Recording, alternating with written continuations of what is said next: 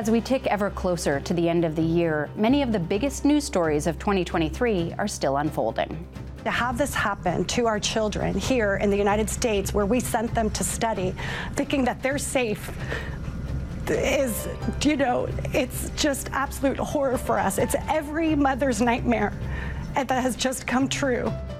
Three Palestinian and Palestinian American college students shot in Burlington over Thanksgiving weekend continue to grapple with physical and emotional wounds as investigators work to determine the alleged shooter's motives.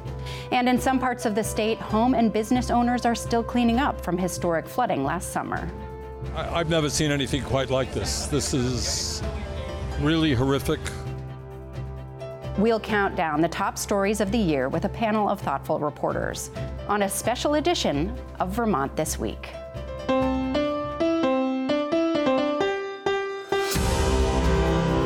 From the Vermont Public Studio in Winooski, this is Vermont This Week. Made possible in part by the Lintilhac Foundation and Milne Travel. Hello, and welcome to our end of year special episode. I'm Jane Lindholm.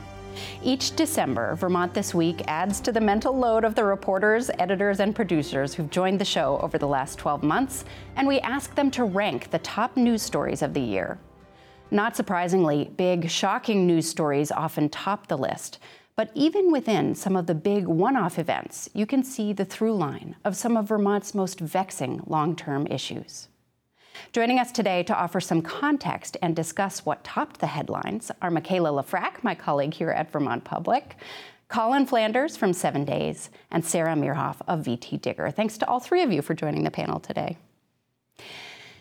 Let's begin by going backwards through the top stories of the year, starting with the news that polled number 10 in our ranking. In May, Vermont became the first state in the country to explicitly protect access to medication widely used to induce abortion, even if the U.S. Food and Drug Administration withdraws its approval. The Vermont law, signed by Governor Scott, protects healthcare providers from legal ramifications for offering mifepristone to patients. Sarah, can you remind us why this legislation was so important? Absolutely. So, this was really the Vermont legislature's direct response to the Supreme Court's recent Dobbs decision, which struck down Roe v. Wade case precedent, um, which previously protected the nationwide right to an abortion. That is no longer the case. Abortion is a state by state issue. And so these laws that were signed by Governor Scott and crafted by the Democratic state legislature uh, protect both patients and doctors for abortion care as well as gender affirming care for transgender patients as well. And this actually goes farther than the uh, modification we've made to our Constitution. We already had an amendment. Yes, yes, exactly. I mean, and that was the um, intent of the legislature really was to take it a step further and send the message nationwide, really, that Vermont is a place where folks can not only residents can obtain this care, but also if someone so chooses, they can travel to Vermont to obtain this care. And there have been questions about whether Vermont will become a, a safe haven or almost a, a, tourist area for abortion moving forward. But I think the landscape in the nation is still so fluid that it remains to be seen what will happen there. Yeah, also, Vermont is a difficult place to get to compared to, say, a place like New York or California. But you never know down the line. I mentioned that some of the stories in our top 10 are stories with a long tail that are sort of trend stories or have a through line.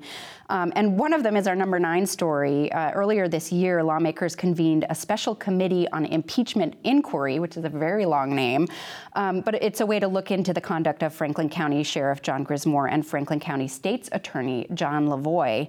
Um, Sarah, we'll go to you again because you are uh, all the time in Montpelier looking at these things. Can you remind us why they were looking into the conduct of these two elected officials? Sure. So the um, questions around Sheriff John Grismore's ability to serve as sheriff have dated back even before he was elected to office, which is a really interesting dynamic. Um, he, in a, there's a video found of him kicking a shackled man in the groin, and that raised a lot of questions over whether he has the wherewithal to serve as a law enforcement officer. Um, and in addition to him, separately, but it just so happens to be from the same county, uh, State's Attorney John Lavoie was found in an exhaustive um, investigation to have uh, harassed uh, allegedly employees at the state's attorney's office and craft a toxic work environment, particularly for minorities and women. Mm. Well, uh, the state's attorney, um, John Lavoie, resigned in September, which ended that inquiry into him. Recently, Franklin County Sheriff John Grismore was actually stripped of all of his law enforcement credentials, but he has told that inquiry panel that he has no plans to resign. And Colin, you think this story in particular speaks to transparency. In what ways? Yeah, what I've been most fascinated about is watching this process unfold over the last seven or so months. A lot of these meetings have been held behind closed doors, even portions of um, any witness testimony. Um, and it's really been it's it's been interesting to see how lawmakers are navigating this. I mean, obviously we don't have impeachment hearings all of the time. Um, this isn't uh, along, or on the level of say a governor, but it's still these are very important, powerful positions. News organizations have come out against the decision to hold a lot of this testimony behind closed doors. Their position is that um, this is one of the most important, consequential decisions you can make. Stripping somebody of an elected position, we should be able to see how these proceedings are carrying out, uh, what the cross examination looks like. People should have a chance to uh, respond publicly. Lawmakers, meanwhile, say that this is the only way that they can do it to protect the uh, not only the elected officials from facing rumors and false accusations, but also the uh, witnesses to testify um, feeling safe that they're not going to be exposed. And uh, it's been a really interesting tension point. Um, hopefully, we won't be seeing too many of these impeachment proceedings moving forward but I think it is, it's going to be really fascinating. What happens at the end? Are we going to know everything that was said behind closed doors? Some of it will depend on whether they move forward, um, but I think we're going to, it's going to be playing out. Yeah, ongoing story for sure, something we'll have to look at in 2024. In May, Vermont was hit hard by a late frost that impacted a lot of growers, but particularly uh, crop growers who have big farms or those who grow fruits, which are much harder to protect against a late frost. Um, we saw in the uh, harvest time that there was a really sort of up and down result for apple growers in the state where some were fine and some were not. Mikaela, you've done a lot of reporting about climate change, and I'm curious what you're hearing from farmers and agricultural people about how to try to plan for really unpredictable weather moving forward. Right, it's a it's a tough nut to crack, and you know I think as anybody who maybe even had a fruit tree in their front yard noticed, uh, harvests were were completely different this year than what farmers were expecting at the beginning of the growing season. Uh, it's kind of impossible to mention the May frost without also jumping ahead on our list to the historic flooding that occurred in July. It was a real one-two punch for farmers, but you know, we'll get to that later. Uh, but yeah, talking to farmers throughout this year, it has just been a year of unprecedented uh, events that many researchers say are connected to climate change. So we're going to be expecting more and more of these. And I know a lot of farmers and groups that represent farmers, like NOFA Vermont, are trying to think of ways to help farmers kind of protect themselves against future change. Yeah, that old saying, don't like the Vermont weather, give it 30 minutes, is a little bit uh, too close to home yeah. now. Um, in September, the mayor of Vermont's largest city announced that he won't be running for re-election. Mayor Miro Weinberger has served the city of Burlington for close to 12 years now, and there was immediate jostling for position among left-wing candidates once Weinberger's decision was announced. Colin, we know now who the Democratic candidate for mayor will be, um, and they're going to be putting that candidate up at town meeting day in just a few months, but they're not going to be alone. Yeah, that's right. So for the Democrats, they have put forward um, Councillor Joan Shannon. Um, she is going to be running against uh, pro- a progressive candidate, Emma Mulvaney Stanak. Uh, I think we're still waiting to hear a little bit about the plans of the other Democratic um, nominee who um, uh, she hasn't yet to say whether she might plan to run as an independent. That's C.D. Um, Madison?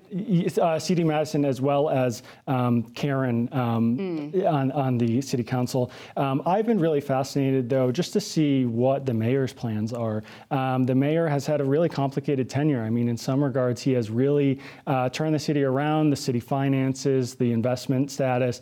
Um, on the other hand, he's presided over some pretty tenuous times, police scandals, the state state of Burlington right now is a big conversation.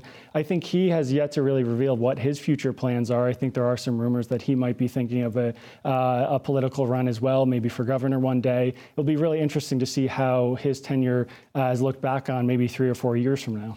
Yeah, so Karen Paul still deciding what to do, uh, whether to run as an independent. So there may be independents in the race, but what about the Republicans? We haven't even heard from the the city Republicans. Yeah, that's right, um, and I think that's probably for good reason. In that uh, the city, um, it's a tough place to be a Republican in Burlington. Um, I think the expectation at this point is that Joan Shannon probably has a bit of an edge right now, um, but I, time will tell. I mean, it it, it, it it's a short campaign season, so there's not a lot of time to jostle for position. If you're a Republican, I think um, you're going to have a tough bet. And Mikaela, tough time to be a mayor in Burlington, no matter who takes that job. That is right. Yes, I, we have done a lot of reporting about um, just the issues that are facing the city um, from the opioid crisis, which is affecting towns all across Vermont, not just Burlington. Um, a reported rise in crime. Um, and you know, I know there's also been a lot of debate over uh, the expansion of the airport, uh, the F 35 contract, which was extended uh, many more years. Um, and I know that's, that's really affected a lot of climate activists in the state. So, yeah, lots, lots to see. Plus the ongoing housing crunch, uh, never-ending problem oh, in Burlington. Yes. Um, number six on our list is a veto override. Governor Scott has become notorious in Montpelier for overriding the legislature, um, but the legislature, dominated by Democrats, often has enough votes to override his vetoes, and that was certainly the case for the Affordable Clean Heat Act. The aim of that legislation is to reduce climate pollution and help Vermonters transition to cleaner, more affordable heating practices. Sarah, that's something Governor Scott broadly supports. So, what was it about this legislation that he didn't like? Well, the intent of the, the clean heat standard is to really pass the cost of climate change onto fossil fuel companies. That is really the intent with it. And it's a principle of the legislature to say fossil fuels, by and large, have contributed largely to climate change. Y'all should pay the price. The question then is will they just shirk the you know cost back to consumers, and that is the real uh, conflict at hand with the clean heat standard. Is will fossil fuel companies, by turn, just raise prices on everyday Vermonters who are already paying exorbitant heating costs? Maybe just say. Um, and so Governor Scott has been really outwardly um, skeptical of this plan. Democrats that have a storied history actually with this bill. Um, in the previous legislative session, they failed to override Scott's veto of a very similar bill by just one vote. And then this year they did um, move forward. But the bill doesn't actually take effect for a number of years still. Which was another one of Governor Scott's uh, oppositions to it is he didn't like that so much was put onto regulators rather than legislators laying it out right at the beginning, right? Right, right. And then the other big thing that he, sticking point for him is he said there should be a quote unquote check back provision to essentially be able to undo the bill in a couple years if it's just not tenable at that point. Um, that was included in the final version of the bill, but he still vetoed it. Hmm. Uh, number five on our list is a string of murders that rocked the state seven homicides and one suspicious death just in the month of October in Vermont. That's our number five story, as I said. Uh, law enforcement officials and the governor have stressed that these were unrelated incidents and have tried to calm the anxiety that many around the state have been feeling. But Governor Scott did say he saw a pattern in uh, some of these incidents that was emerging around opioid use disorder. Colin, what can you say about that, uh, that feeling that Vermonters may have about a, a, loss of a sense of safety or security? Yeah, I think uh, the, the important point is that these do not appear to be connected, at least by the same people carrying them out, but many of them do appear to be drug related. And I think that is um, adding to a sense that we're feeling in some of our downtown areas, we're seeing more public drug use, we're hearing about more overdoses, um, add into the violence, and it isn't a surprise that a lot more people are feeling a little more unsafe. And I will say as well that not all of them have been um, drug related. Some of them have appeared to be random, which I think in itself is a really scary prospect for people. Um, and uh, while they're not connected, this is still a huge strain on the state's resources. It is pretty rare to be investigating this many crimes of this magnitude. Um, and I know that people are working really hard to figure it out, but it's really taxing. Yeah, the murder of Honoree Fleming in the Castleton area, one that I think has really hit that region particularly hard, a, a well loved person there and well known.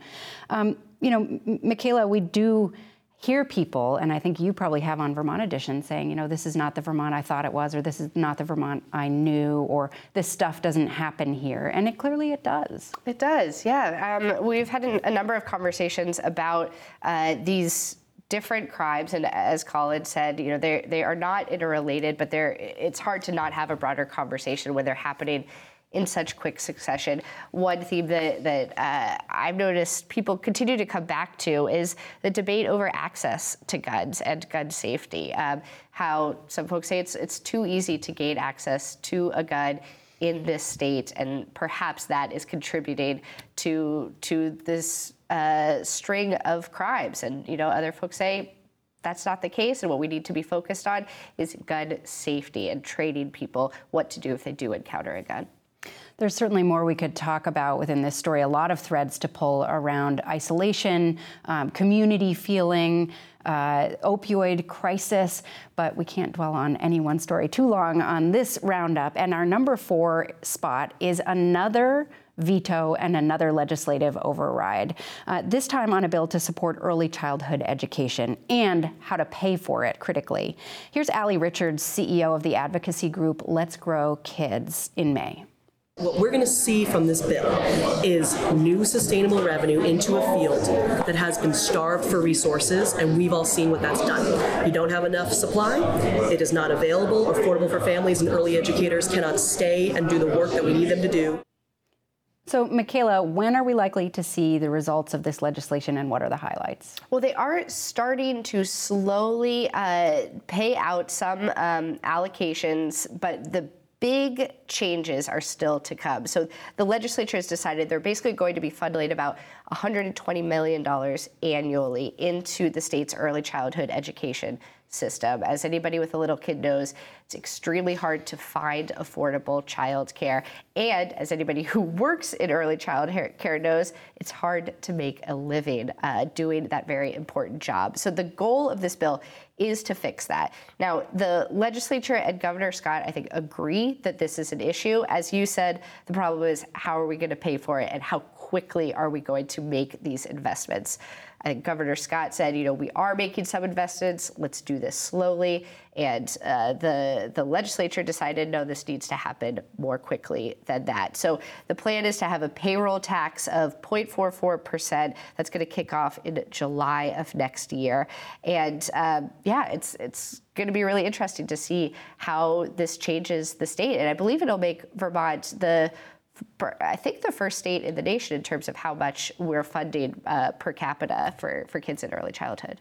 You know, when Governor Scott vetoed this legislation, he said, quote, I know some headlines will probably read Scott vetoes childcare, and there were, uh, but, quote, I'm not vetoing childcare, I'm vetoing the payroll tax. You know, Sarah, that is a, a common source of conflict among the legislature and Governor Scott. This is one area, but only one of many, where he said you are just shifting the burden from the individuals who need this kind of access to the entire tax base, but you're not lessening the burden. I mean, that's going to continue in this next legislative season as well. Oh, absolutely. That's a dynamic that I think we're going to continue seeing until Scott leaves his office, quite frankly, or there's a wildly radical shift in the state legislature that I don't foresee anytime soon. Um, what I find really interesting about this uh, topic, though, is that it's such a chicken or the egg situation in terms of without affordable childcare, we're not going to have a um, healthy workforce. We need young people, young families to be living in Vermont. Um, and you're not going to get that without uh, access to affordable childcare. And so you have to dump money into it, but then you raise taxes on the folks who are here and you increase their tax burden. And it's just this unending cycle. So I am very eager to see how this plays out next year. And Mikaela, this is yet another area where there has been some speculation that there could be in migration to Vermont because of our very generous child care policies, that perhaps that could lessen some of the, um, the tension that we're hearing from Sarah on that, but remains to be seen. That's right. And it also is a, recruiting tactic for some businesses here. I'm thinking of Beta Technologies, for example, I believe is building an early child care center. There's a number of other companies that have tr- decided to take this in house because it's the only way that they can recruit a workforce.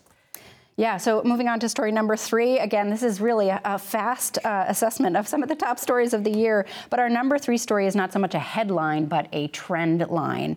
Opioid overdoses continue to move in an upward direction in the state.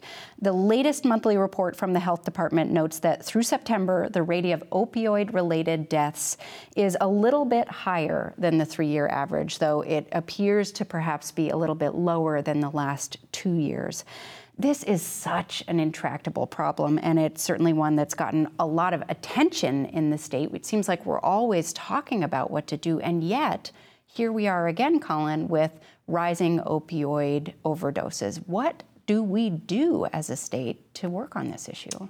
Yeah, I think that is the multi, multi million dollar question that we're grappling with right now. Um, this was a very bad year for uh, the drug crisis.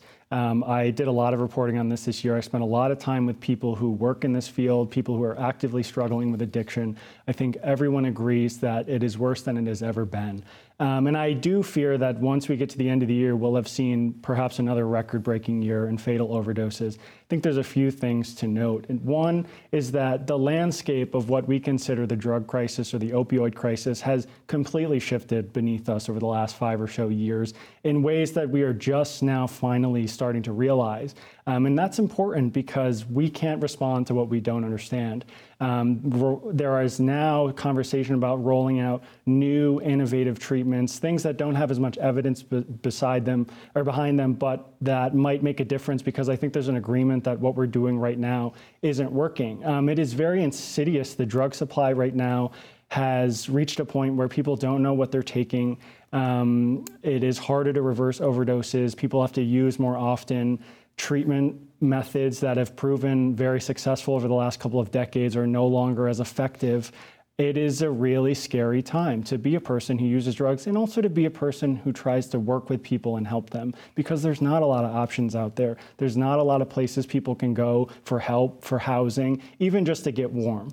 Um, and so I think moving forward, what we're looking at is the opioid settlement money. We have tens of millions of dollars coming into the state that is specifically geared towards people who got caught up in the opioid crisis. And some really tough conversations are going to have to be had, I think, about how do we best target that money. I know the Scott administration is always talking about prevention, wanting to make sure that people don't get wrapped up into addiction.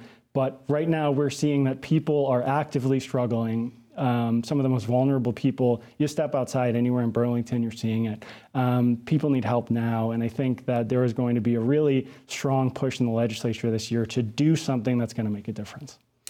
Well, vying for the top story this year was the very fresh news about three young people visiting the state of Vermont for the Thanksgiving holiday getting shot.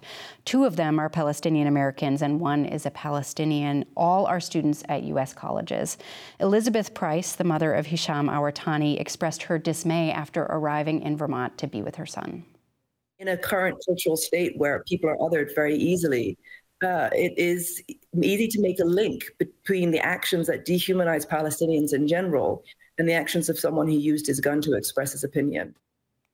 Mikaela, you can see her choosing her words very carefully there as prosecutors and investigators continue to look into whether the alleged shooter should be charged with additional hate crime offenses on top of the charges he's already being charged with. Uh, you spoke with Elizabeth Price. I mean, this is a certainly a situation that has rocked the individual families involved, but also really shook Vermont. Again, a, another story where people said, I didn't think this could happen here. That's right. And I mean, it, and it comes amidst this time that I think a lot of people in the United States and here in Vermont are watching what's going on in Gaza, the war between Israel and Hamas, and um, kind of wondering how how to participate in that dialogue, wondering where to place their emotions, and then this tragic event occurs. And as you said, you know, uh, federal officials and local authorities have not deemed it a hate crime.